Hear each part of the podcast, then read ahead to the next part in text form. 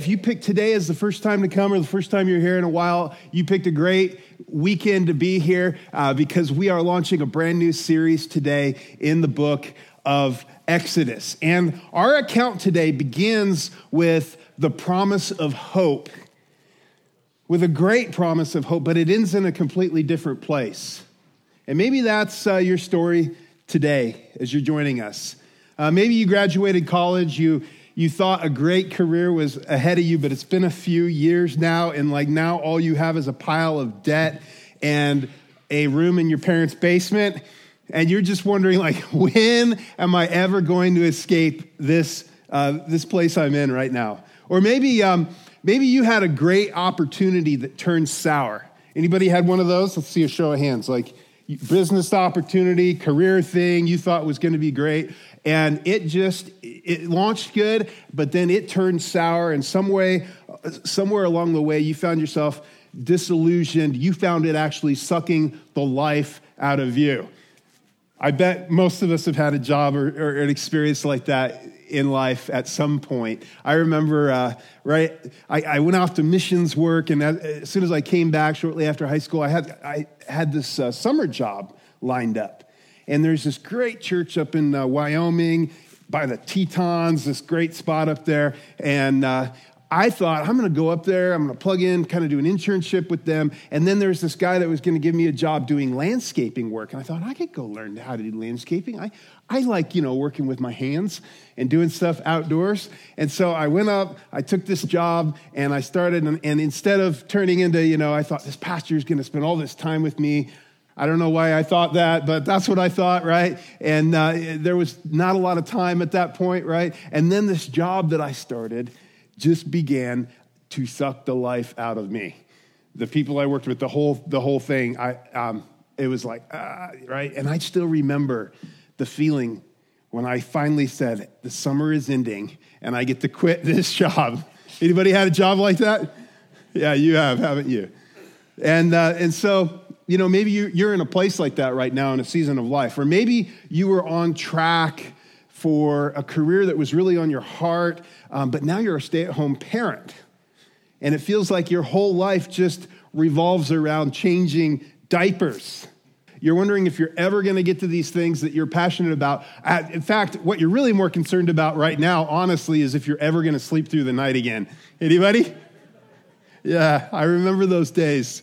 And I'm not going to tell you how long it took our kids because that wouldn't be encouraging.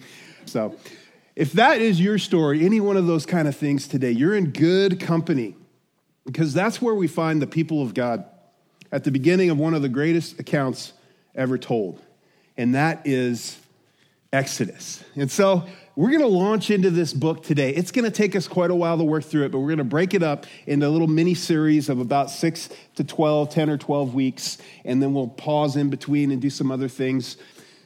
But as we launch this, let me just say Exodus, if you're wondering, like, why would we?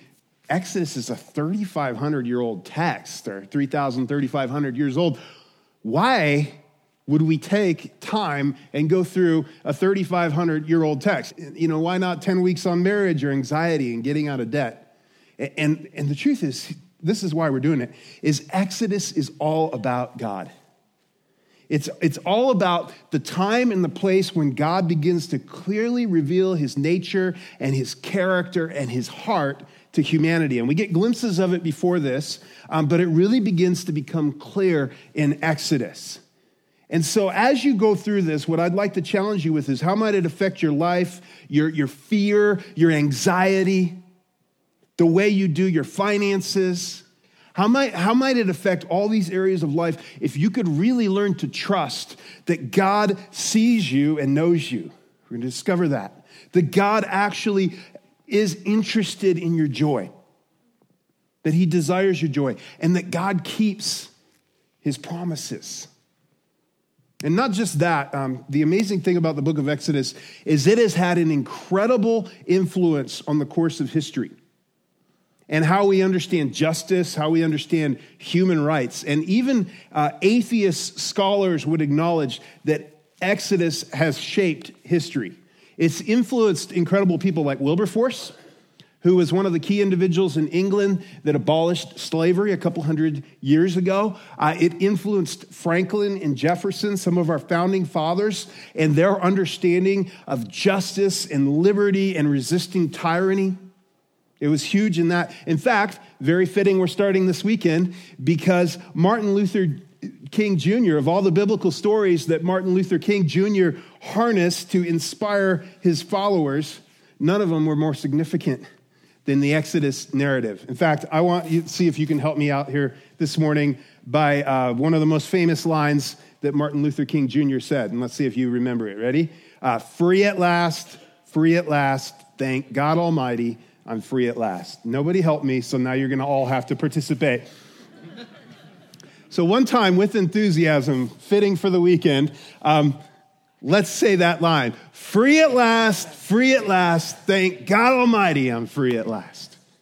And I was inspired by this account in Exodus. And so, the Exodus account begins like this These are the names of the sons of Israel who went to Egypt with Jacob, each with his family. And then, if you're anything like me, when you're reading through the Bible, um, oftentimes, what you do after a statement like this is you read it like this These are the names of the sons of Israel who went to Egypt with Jacob and each his family. Names, names, names, names, names, names. Skip. Anybody else? And here's the thing there's something very significant going on here. And in these first few verses of Exodus that so many of us just skim over and like, let's get to the good part um, let's get to Moses, right? That's where the whole story sort of kicks into gear. Let's just sort of skim through this first chapter, and that's oftentimes what happens. But there's something incredibly significant going on here. The Hebrew actually starts with not just a statement, but the word and. And these are the names. And, and why does it start with the word and? It's because it's the second part in a five part volume that tells the story of God launching his plan of redemption. And, and here's the thing if you don't understand what the and is about and what comes before this, it's going to be very hard to, to understand um, the whole arc of the story. Let me say it like this I know uh, the last Star Wars just came out, right? Anybody see it? Yeah? Was it good? Should I bring my 10 year old to it? Yeah? Okay. Thanks he's begging, so I was just wondering. Um, so we haven't we haven't gone yet, but here's the thing I know about it because my son has watched a bunch of the Star Wars and he's really into the storyline and he knows all about it. And now there's this whole new weird like thing on Disney Plus that um, I, it's like Baby Yoda. What's with Baby Yoda? In fact, my, my, my kids are so obsessed with this Baby Yoda that they cut the head of the angels on our Christmas cookies and made baby Yoda cookies, which I'm not sure about theologically, but we'll just, you know, we'll let them have their fun. So, anyway, the, the weird thing is like my son tries to explain to me what's going on in Star Wars, but honestly, you know, ever since the first three, which is so confusing because it wasn't actually the first three, right? Like they come out in the late, start coming out in the late 70s, and then the next the first one actually comes out in the late 90s, and now it's so confusing unless you're a real nerd and you know how it's all working. And so you got to understand some of the backstory of the Torah, or these first five books of the Bible, in order to understand this story and the significance of what we just read and what we're going to read here in a second. Before, so before we launch into the Exodus account, I want to set up the background and the narrative arc of this amazing account. You see, Exodus, like I just said, is, the, is part two of the first five book section of the Hebrew Scriptures, or our Old Testament, which is known as the Torah. Can everybody say that? The Torah it means the teaching or the, or the law. And it's an ancient text uh, these five books, uh, but they're revolutionary in ancient times when it came to understanding God and understanding how to relate to our fellow man. In fact, I've got a quote for you from a, from a Jewish scholar that's really interesting.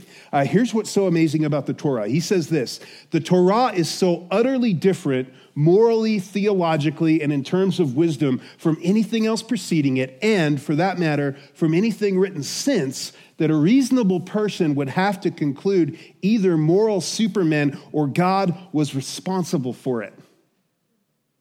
And here's, here's what you see 3,500 years ago, the world was a very different place. The way they viewed God, or really the gods, as just these powers and forces they, they had to appease somehow. And, and sometimes you'd have to bring a, a vast amount of your, your crops, which would lead you into famine. Or sometimes you would have to actually sacrifice your children on the fire in order to somehow appease the gods because you didn't understand the forces of nature and all these things. It's a very different world. Children, women, pretty much just property at that time.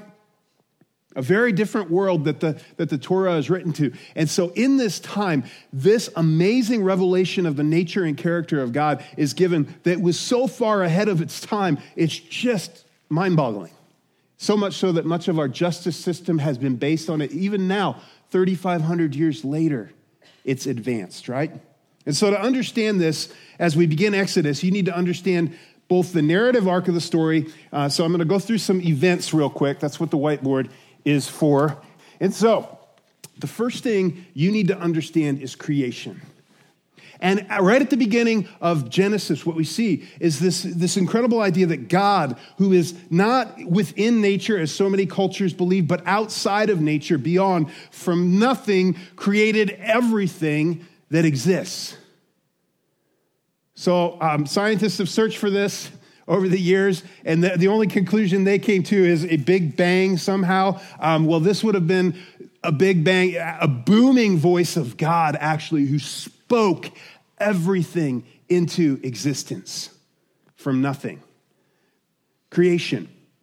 And what we discover from God right in the first couple chapters of Genesis is that God is a good God who creates a good world, a perfect creation, the, the garden, and places man into it. His desire is to bless mankind, to have fellowship with humans. We discover a God who loves and who wants to be loved. We discover the, uh, the concept and the idea, this is so far ahead of its time, of one true God. This is what, we, what the Torah teaches us as it develops over the first five books of the Bible. One true God, one true creator God. And it led us to the understanding of uh, that we have a Father in heaven and that humankind are actually brothers and sisters. And you, you, we discover such things as universal human worth because every human being, right at the beginning, we see is created in what? The image of God, placed here to steward this creation. And that means humankind has intrinsic worth, not just attributed worth, not just because somebody's important, but because God created us, we have intrinsic worth. That's where the concept of, of the value and the sanctity of human life came from, right here. And also, it means that there are universal human rights. We see that first developed in the Torah.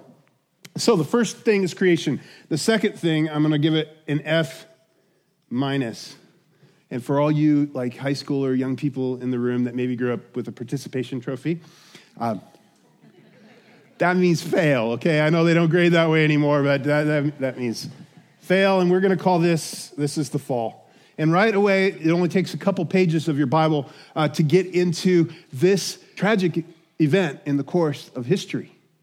In order to be a God who is loved truly, in order to love, you have to have a choice, right?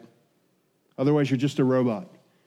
And so God gave humankind a choice to either steward this world well and, and, and choose to live in obedience and fellowship with Him, or, or to rebel if they should choose. And so we see this, this character, the serpent entering, who, who, as scripture develops, we discover is actually the deceiver, the accuser, one known as Satan, that tempts and deceives humankind into believing that being made in the image of God and stewarding his creation is not enough. Instead, they need to be like God. They can be God, essentially, is the lie. And so humankind falls Humankind rebels. Humans choose to make much of themselves instead of much of God. Sin, shame, violence enter the picture. But even in the midst of this tragic story, so close to the beauty of the beginning of the story, you see this amazing thing about God that He is a God with grace because He comes and, and He kills a lamb and he, and he covers their nakedness with, with the skins. And He gives the promise. There's this little cool promise, prophetic promise, right in the beginning of Genesis, or the end of Genesis 3, of a coming victor who will crush the head of the serpent once and for all, but in the process will receive a fatal blow to the heel. But he will crush the battle, he will dominate. This cool little prophetic sign of Jesus. And so in the Torah, the first five books, we find out he is a gracious and compassionate God. He's gracious and compassionate, and that is good because what you discover about God and, and as it translates about masculinity is that compassion is not weakness, that mercy is not weakness, which was, was thought of 3,500 years ago. That compassion and mercy are part of the heart of God. And in a world dominated by men and where cruelty and might made right, right at the very beginning in the first five books of the Bible, you have this example that true masculinity is compassionate and merciful. The other thing we find from this is God is a just God. He's both gracious and he's just.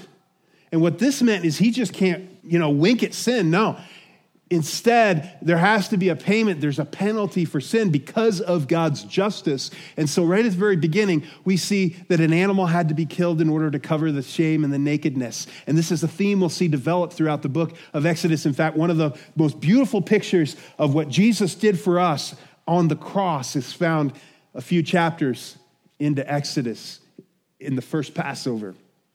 And here's the thing about God since God is a God of justice, that means that justice will prevail, which is a big deal.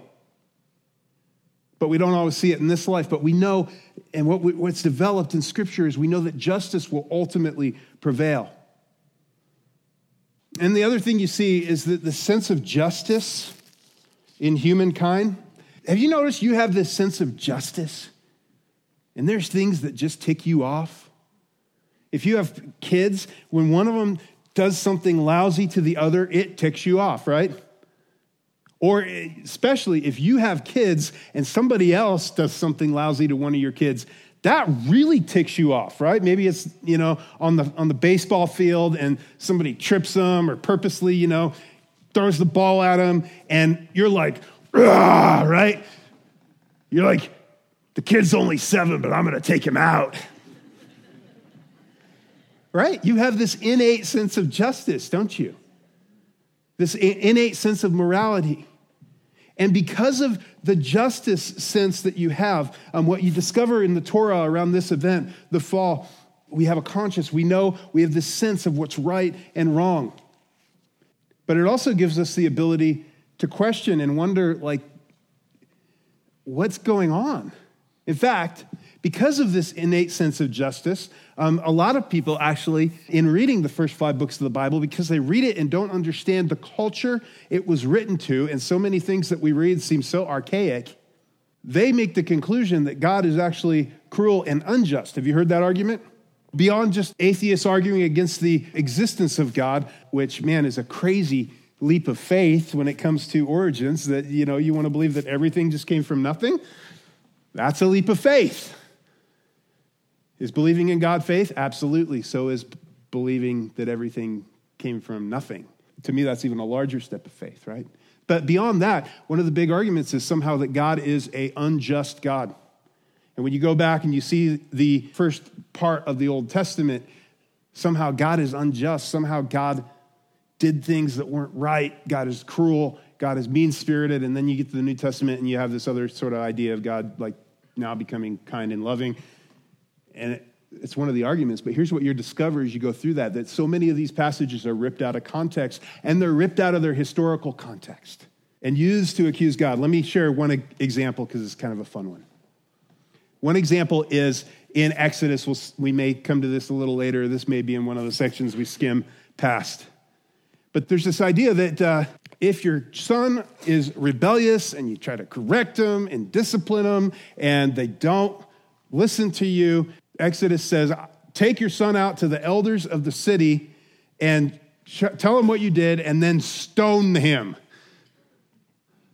Now, incidentally, we have no record this was ever carried out in, in uh, Hebrew culture. But here's, if people look at that and go, that's so archaic.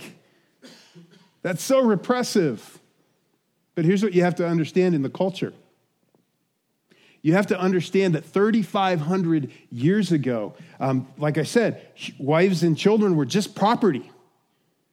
And so, up to this time, if your kid ticked you off, you could just kill him. And so, right during this time in history, God moves in that situation. And, and he says, no, while maintaining parental authority and giving parents something to threaten their kids with, because that's really helpful, isn't it? You've had kids, right?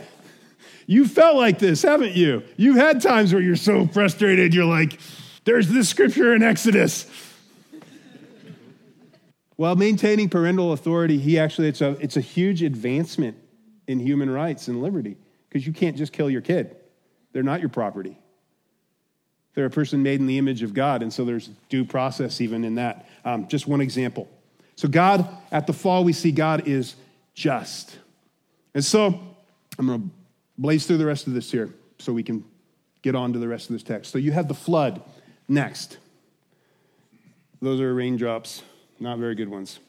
And the flood, where humankind has descended into such depths of violence and wickedness that God says, I want to bless humanity, but we're going to have to start over from this one righteous person, Noah. And so that's what happens. And then the next big scene is Babel and this is a tower, a ziggurat, which is what Tower of Babel was, which was a, a temple that they would use to worship false idols that weren't really God.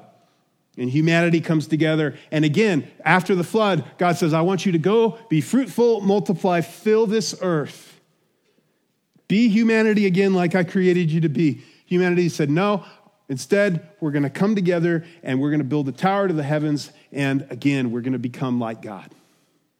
And so God comes down, he confuses the language, disperses the nations, which leads us in the very next chapter, which is very significant, and we'll do some more on this at some other point. God says, okay, I want to bless humanity. And all these other nations have gone their own way and followed all these false idols. I'm going to let them do that for a period of time. And I'm going to start again and launch my plan for blessing humanity and the redemption of humanity through one man. And his name, and I'm going to draw a dude here with a big beard, because I'm sure his beard was epic. Abe. You know him as Abraham, Abe. One of the most famous gentlemen ever to live. And there's a reason for that.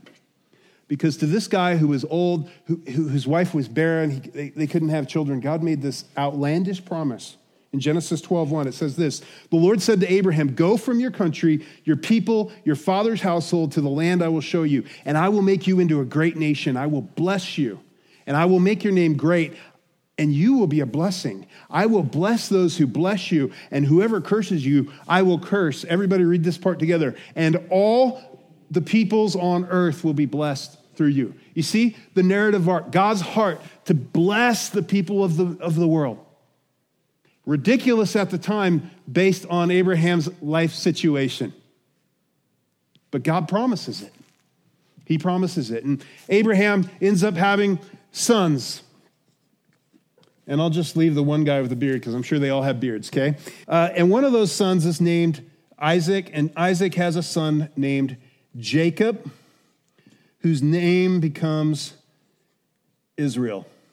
The good news, first of all, when it comes to these, this family line that God chooses to be the source of blessing to the world, the good news is we think God picks us because we're good or we're well qualified or any of that. You think your family was, was dysfunctional? This, this family, let me just tell you. I, I mean, Jerry Springer, right? Jacob, he's got four wives, um, two, and it's this, you know, he's, there's deception, there's all this stuff. He's got a favorite wife, Rachel. Uh, first of all, Jacob deceives his brother to steal the birthright. And yet, this is the guy that God chooses to become Israel, um, to be the father of the nation, you know, through Abraham, Isaac, Jacob fact, God will reveal himself as the God of Abraham, Isaac, and Jacob. These guys are patriarchs, but they're not considered righteous because they got all their stuff together, because their lives are perfect. They're considered righteous because they trust and believe God. And that'll be a theme that develops through here um, significantly. But God chooses broken, fallen people to accomplish his work, and that is good news for us. Because however dysfunctional your family is, I guarantee you, Jacob's way worse, right?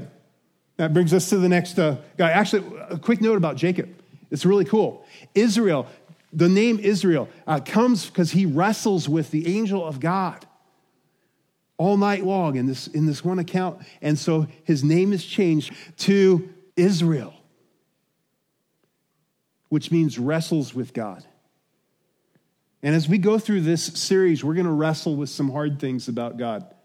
We're not going to avoid some of these hard questions about God, hard concepts about God. In fact, if you're here and you're in a place where you're wrestling with the season in your life that God's allowed you to be in, you're in a good place.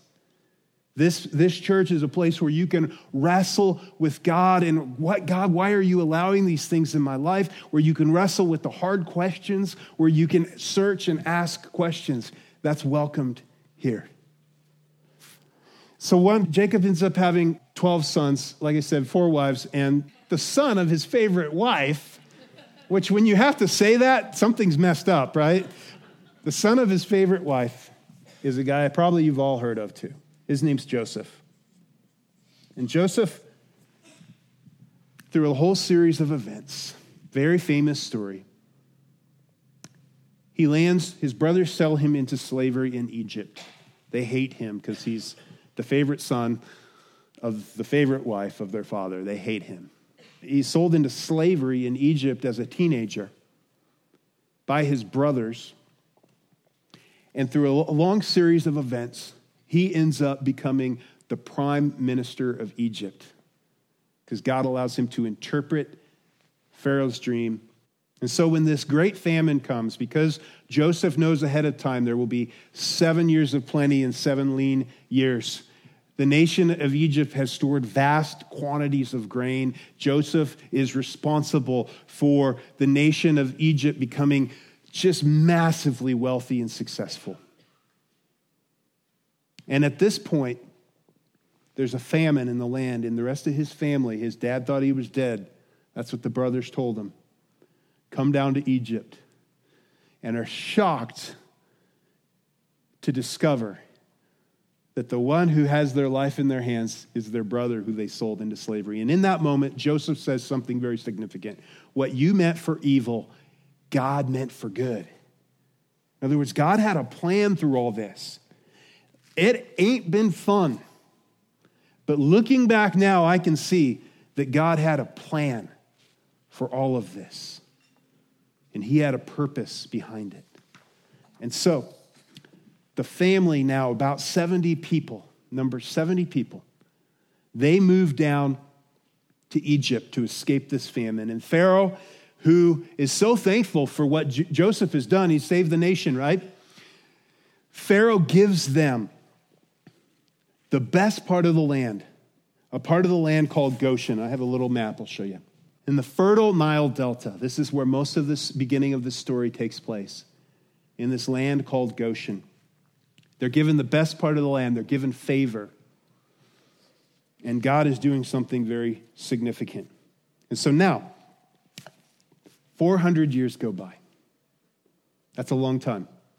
400 years ago is uh, about Plymouth Rock for the U.S. Seems like a real long time. It was a long time. And during this time, circumstances changed considerably. But when we launch in, now you understand, when we launch into the and these are the names, now you understand why that's so significant. Because God is actually moving here. Here's what's happened. Let's just read through it. And these are the names of the sons of Israel who went to Egypt with Jacob each with his family Reuben, Simon, Levi, and Judah, Issachar, Zebulun, Benjamin, Dan and Naphtali, Gad and Asher. The descendants of Jacob numbered 70 in all. Joseph was already in Egypt. So these 70 come down now into Egypt, the place where they will be saved and rescued from the famine. And here's what it says next. And, and this is where you, what you miss if you don't know all that. And I know that was a lot of uh, sort of narrative of, of Scripture, but here's what, here's what you miss. It says this Now Joseph and all his brothers and, that, and all that generation died, But the Israelites were exceedingly fruitful, and they multiplied greatly, increased in numbers, and became so numerous that the land was filled with them. Now, this is epic, and this is the part you fly over and you miss because you're trying to get to Moses and all the stories. But God had made a promise 400 years before this, actually, probably closer to 500 years before this, to Abraham that his people, that this one man would become a vast nation. Abraham dies, and all he knows is he's got, he's got a kid. He's got one son of promise, Isaac.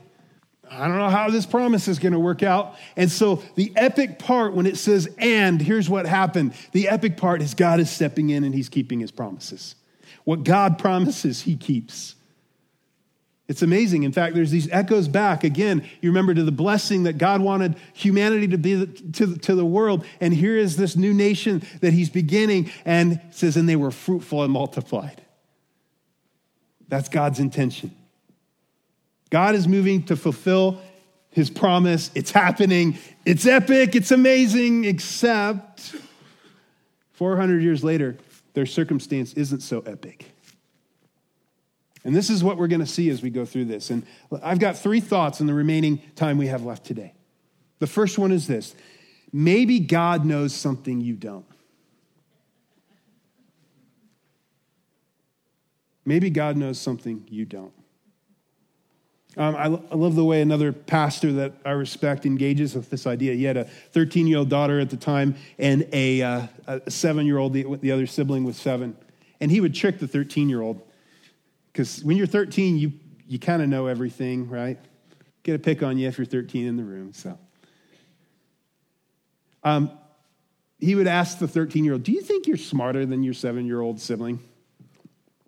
And the daughter would go, Duh. Right? Of course I'm smarter. And then uh, she was trapped. Because then he said, Well, you think maybe your 30 something year old or 40 year old father knows something you don't? And of course, the teenager uh, just sulked off at that point, didn't answer the question, right? But here's the point when it comes to you and I. Do you think maybe the eternal God of the universe, who created a universe so vast we can't even measure it, knows something that you or I don't know? When you find yourself in a season of life where you're wondering, where is God at? Why is this in my ha- life? Why is this happening? Do you think maybe there's something that God knows that you don't know? Or when you run across hard passages of Scripture, which we're going to encounter some of these in this book, where you're like, God, how, how can you be kind and just and that be true? Do you think there's maybe something that God knows that you don't know? It's a good thing to think of. I was in, uh, I had a season in my life where I, uh, um, I really was passionate. I wanted to go to Africa as a missionary. In fact, God clearly led me in this really profound, cool way that I was going to go to Africa, that I was supposed to go. And so I was meet, I, literally on the day I was going to meet downtown with this missionary from Africa, this guy from Uganda. Um, we had a meeting set up, a lunch meeting. I was going to go down. We were going to make plans for how I was going to go back to Africa with him. That morning, I got a phone call from this guy that I met when I was with YWAM, and he had asked me to join his ministry two years before this. And I just wasn't at a point. I was like, nah, I don't think so. And so he said, maybe in a couple years. I said, yeah, maybe in a couple years I'll come join your ministry. And so almost two years to the day, this guy calls me back and goes, hey, it's been a couple years out of the blue. And I'm like, it has. And I just knew in that minute when he invited me then again to come join his ministry, I just knew that's what I was supposed to do. When it was so weird with this whole Africa thing. So I went to lunch with a guy from Africa and I said, I'm going to go to Fiji. So I booked a one way ticket that same week and went and joined this ministry in Fiji. And I got to Fiji, and it was one of the hardest seasons of my life. I struggled with depression and loneliness like I've never have in my life. And I didn't know, God, why did you bring me here? Why did you bring me here? And you know, to this day, I only have two things. And one of them is interesting because during that time in Fiji, I had one of those God moments. There's those strategic moments in life where God shows up in your life. I had this incredible moment where God broke two cars in a row, and I just knew beyond a shadow of a doubt in my mind. I've told the story before, I won't take the time but it was a God moment where I knew that God had stepped in and moved in my exact situation to keep me there in Fiji. And that's one moment I look back and I go, wow, I can have no doubt about God because in my life, I know that there's no good explanation for that. Right? Some of you have had those God moments like that. They're not, don't happen that frequently typically. The other thing was after I got back from, from Fiji, um, sometime later, I discovered that this missionary, who I was prepared and ready to go serve with in Africa, was actually a crook. He was an embezzler. He had a wife in Africa and a wife in the US. Bad news. Bad news. And I don't know what God saved me from. But looking back, I know He saved me from something. Maybe God knows something you don't know when it comes to your current situation. Scripture goes on. See, and here's where their story and this epic fulfillment of the story goes from bad to worse. It's this. Then a new king to whom Joseph meant nothing came to power in Egypt. Look, he said to his people, the Israelites have become far too numerous for us. Come, we must deal shrewdly with them, or they will become even more numerous, and if war breaks out, will join our enemies, fight against us, and leave the country. And so they put slave masters over them to oppress them with forced labor, and they built Pithom and Ramses as store cities for Pharaoh. But the more they were oppressed, the more they multiplied and spread. So the Egyptians came to dread the Israelites and worked them ruthlessly. They made their lives bitter with harsh labor in brick and mortar and with all kinds of work in the fields. In all their harsh labor, the Egyptians worked them ruthlessly. Not so epic anymore, is it? Now, get this this is the fulfillment of God's promise. It's amazing. God is fulfilling this. You get this in the first six verses, and then the next verse, the shoe drops, and you find out. But it's so strange the way he's fulfilling his promise. It's so strange. And here's my, the second thought I have for you is this that maybe God is keeping his promises, but you don't understand how at this point. God surprises us. The way that I've felt as I look back at my life, the way that God has, uh, when God's led me, the way it ends up working itself out, although I can clearly see his hand and, like, yep, that was God, it's very rarely the way I had thought it would work out ahead of time. Almost never, if ever. God surprises us. And usually you can't see the way God was moving in the situation until you're looking back at it. Maybe you have a situation in your life, maybe the thing you're going through right now, you're in this place where God's fulfilling his promises, or God's um, moving in your life, and yet you don't understand how yet. You don't understand how yet. But see, it, this is an interesting thing because God had actually predicted this. Back in Genesis, and we're not going to read the scripture, but back in Genesis, one of the things he told to Abraham was, Your people are going to go and they're going to be slaves for 400 years in Egypt. And then I'll bring them back to this great land. And there's this cryptic little thing at the end of it that says, Because the sin of the Amorites has not yet reached its fullness. It's like, what? And you get this picture where God says, I'm going to bring you out in order to grow you, to bring you back in. And, and here's the thing for Israel, Egypt actually became the incubator of a nation. You see, if God would have left these, this small little group of brothers and their wives and kids and the grandkids in Canaan, they would have just simply been assimilated into the cultures right around them, the cultures that were foreign idol God worshiping cultures. In fact, you read some of the drama in Genesis leading up to it, and you see, yep, that's exactly what would have happened, because there's some crazy stories. They would have ceased to be any unique individual identity. They just would have assimilated and become part of the Amorites and the Canaanites and all these peoples as they intermarried with them. And the promise of God to, to raise up a great nation from Abraham would not have come into fruition. But God brings them down to a place that begins as blessing, but becomes very, very difficult. And He's doing something in the meantime. You see, Egypt at the time in history Egypt was the one nation on earth that believed they had a unique, pure bloodline, and they would not intermarry with anyone. And beyond that, uh, the Israelites were shepherds. They detested shepherds. That's why they stuck them up in this beautiful, fertile corner of the prop, you know, of their country. Wasn't a high population center. Let's just stick them out over here, kind of by themselves. But you shepherds, cuties. That's how they had. And so God, in the meantime, over 400 years, God sticks them in this place where they're isolated from other cultures, where they can't intermarry because nobody would intermarry with them. And before you know it, they multiply, and now they're a nation. Conservative estimates are when they come out, um, well, we see there's 600,000 men plus women and children. We're talking a couple of million people, which lines up with what we know now about birth rates and stuff. So that's completely plausible. So God sticks them in a place where in the in the midst of this harsh labor, they cannot see it. They don't know what's going on.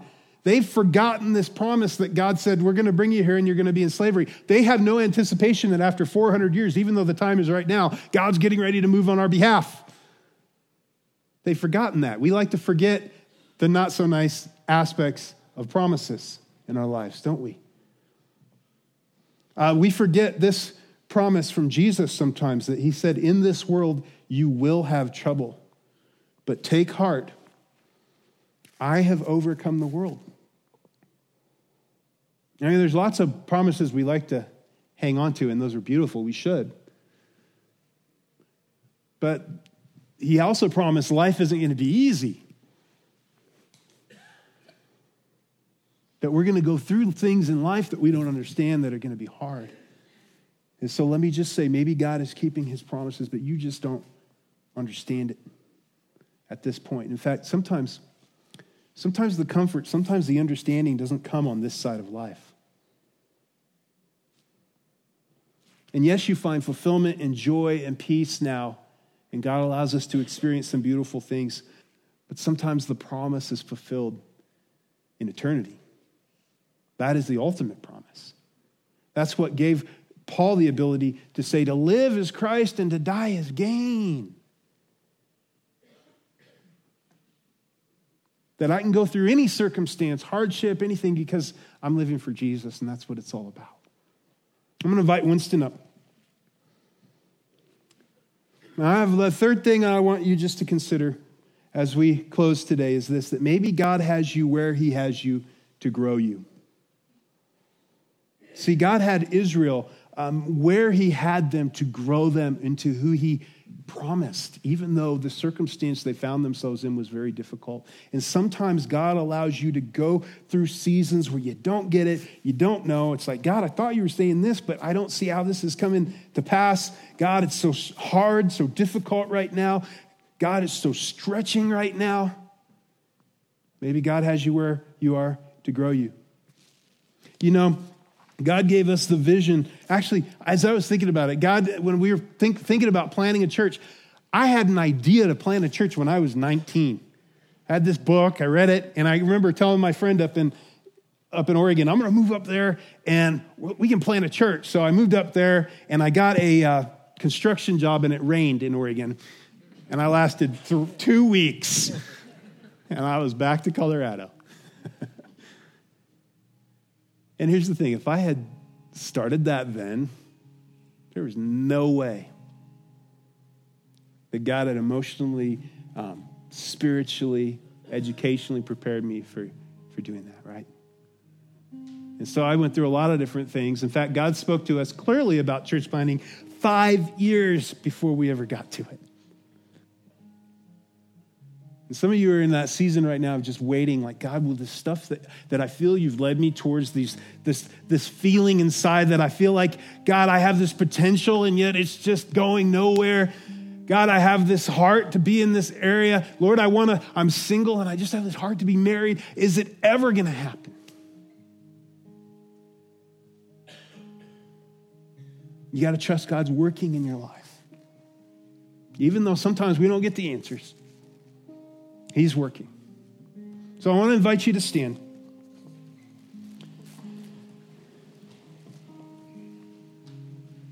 And Winston's going to just play a little bit of this course that we, we sang a little earlier. I'm no longer a slave to fear. I'm a child of God. See, the hope that we have, the ultimate hope, is that we have been given away to be children, to be sons and daughters of the one true living God. That we have the promise of eternal life in Jesus Christ our Lord. And his good purpose for you is that you would know him, that you would love him, that you would spend eternity with him. And so let's just um, bow our heads, close our eyes. And if anyone in the room, you've not given your life to him, I want to give you the opportunity to do that. You could do that simply by praying a simple prayer that says, Lord Jesus, I know I've sinned. But just like you moved thousands of years ago in your grace, you came at the cross and died for me. I believe you rose again. I want to give my life to you, Lord. Welcome me into your family. And for the rest of us, I just want you to wrestle with these three thoughts as we close. Maybe God knows something you don't. Maybe God is keeping his promises, but you don't understand how yet. Or maybe God has you where he has you to grow you. And if you have something that you've been wrestling with God with, I want to invite you just to give it back to Him. So, Lord, Lord, as we launch this series into this amazing, amazing text that you preserved for us for all these years, Lord, we want to thank you that our story is that you brought us out of darkness into the light of your life, Lord. That, that you gave us the ability to become your sons and daughters through the blood of Jesus. We worship you. We lift up your name. We say thank you here today. In the name of Jesus, we pray. Amen.